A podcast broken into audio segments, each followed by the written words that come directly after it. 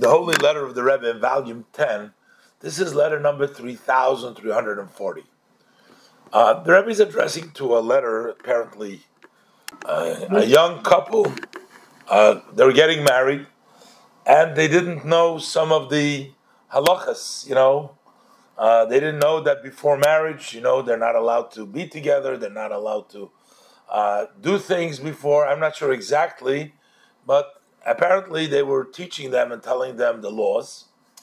So let's look inside, and the Rebbe basically tells him, uh, instructs this Rabbi Hecht uh, how he should uh, proceed. So Baruch Hashem, the 13th day of Adar, Tavshin Tezva, Brooklyn. Rabbi Chosid, with the details, the titles, Moreinu Avram Dov Sheyichya Hecht. He was a uh, a rabbi in the big Sephardic congregation in Brighton Beach in, uh, in right in the Shalom Avrocha. The Rebbe is giving him an answer on the note that he added to the letter of Mr. So and so. I guess he passed along to the Rebbe a letter, and he added a note to the letter from somebody else. Somebody else is Rabbi Hecht passed along a letter from this other person to the Rebbe, and he also added his note to the Rebbe, and the Rebbe is responding to his note.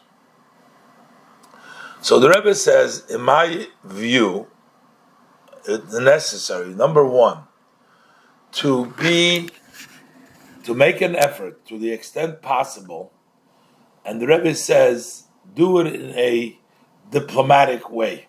Diplomatic way the Rebbe says, "I want you should say that the the boy, I guess, should move from the place where the girl is living, because the Rebbe basically very practically so it's very tempting. The Rebbe says, "Look, we do every day in the davening, each one, not only young, old people. What do we say every day in davening? Don't bring me to a test. Don't bring me to a test. So you got to create that distance to help you so that you don't makes it easier to stand strong. It's number one. And that's, you know, first suggestion Rebbe gives to him is to try in a diplomatic way to suggest to him they shouldn't be in the same place. Number two, the Rebbe says to explain to him that he writes uh, that it hurt him when he reads the letter that he received from him. I mean, the rabbi apparently told him, I don't know exactly, but he probably told him the laws as it is. He said that it pained him. So the rabbi says, What could you be doing? What could you do? The din is the din. The halacha is the halacha. You know, we can't. We don't make the halacha. It's not like we don't want to paint anyone. That's the halacha. On the contrary, the Rebbe says, it looks like he was a religious boy. He wanted to do the right thing. He just didn't know some laws weren't familiar to him. So the Rebbe says, on the contrary, you should be happy that you found out about this halacha in a timely way, because why? Because knowing the halacha helps you lead and gives you success in your life.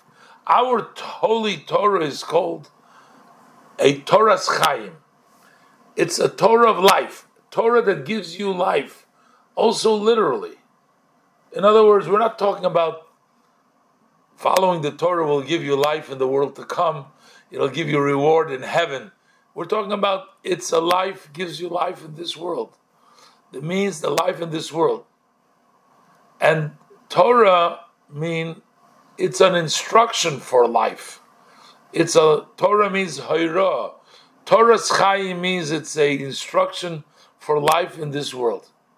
And that means that if you don't follow, you don't conduct, God forbid, according to these instructions, so that is contrary, that's opposite of good fortune, that's opposite of proper life as necessary. Yeah, you know, you can exist and you can live. You know, I like to say, you can just be there, or you can really live life. If you want a proper life for all of the parties who do so, which means both for this young man and also for this young woman, for the boy and for the girl. And when you protect yourself from this step, so you protected yourself and also this young girl or the the, the, the, the girl from uh, something that could have caused, God forbid, brought a destruction of both of them. Don't. So Rebbe says to explain to him that by following the Torah and catching up on this, uh, again, I don't know what they were doing. Maybe they thought they could be together, even though they're not married. Maybe they thought that uh, this was acceptable, or I'm not sure exactly, but it seems pretty much that we're talking about intimacy over here. And Rebbe says, during the days of Purim, the Rebbe concludes, in which they brought down for all generation, La Yehudim oira v'sim sosim v'ikor. For the Jews, there was light, there was joy, there was splendor. So there was light. May the blessed Hashem illuminate the eyes of each one of us to see the truth, also in nowadays and in this place with a blessing.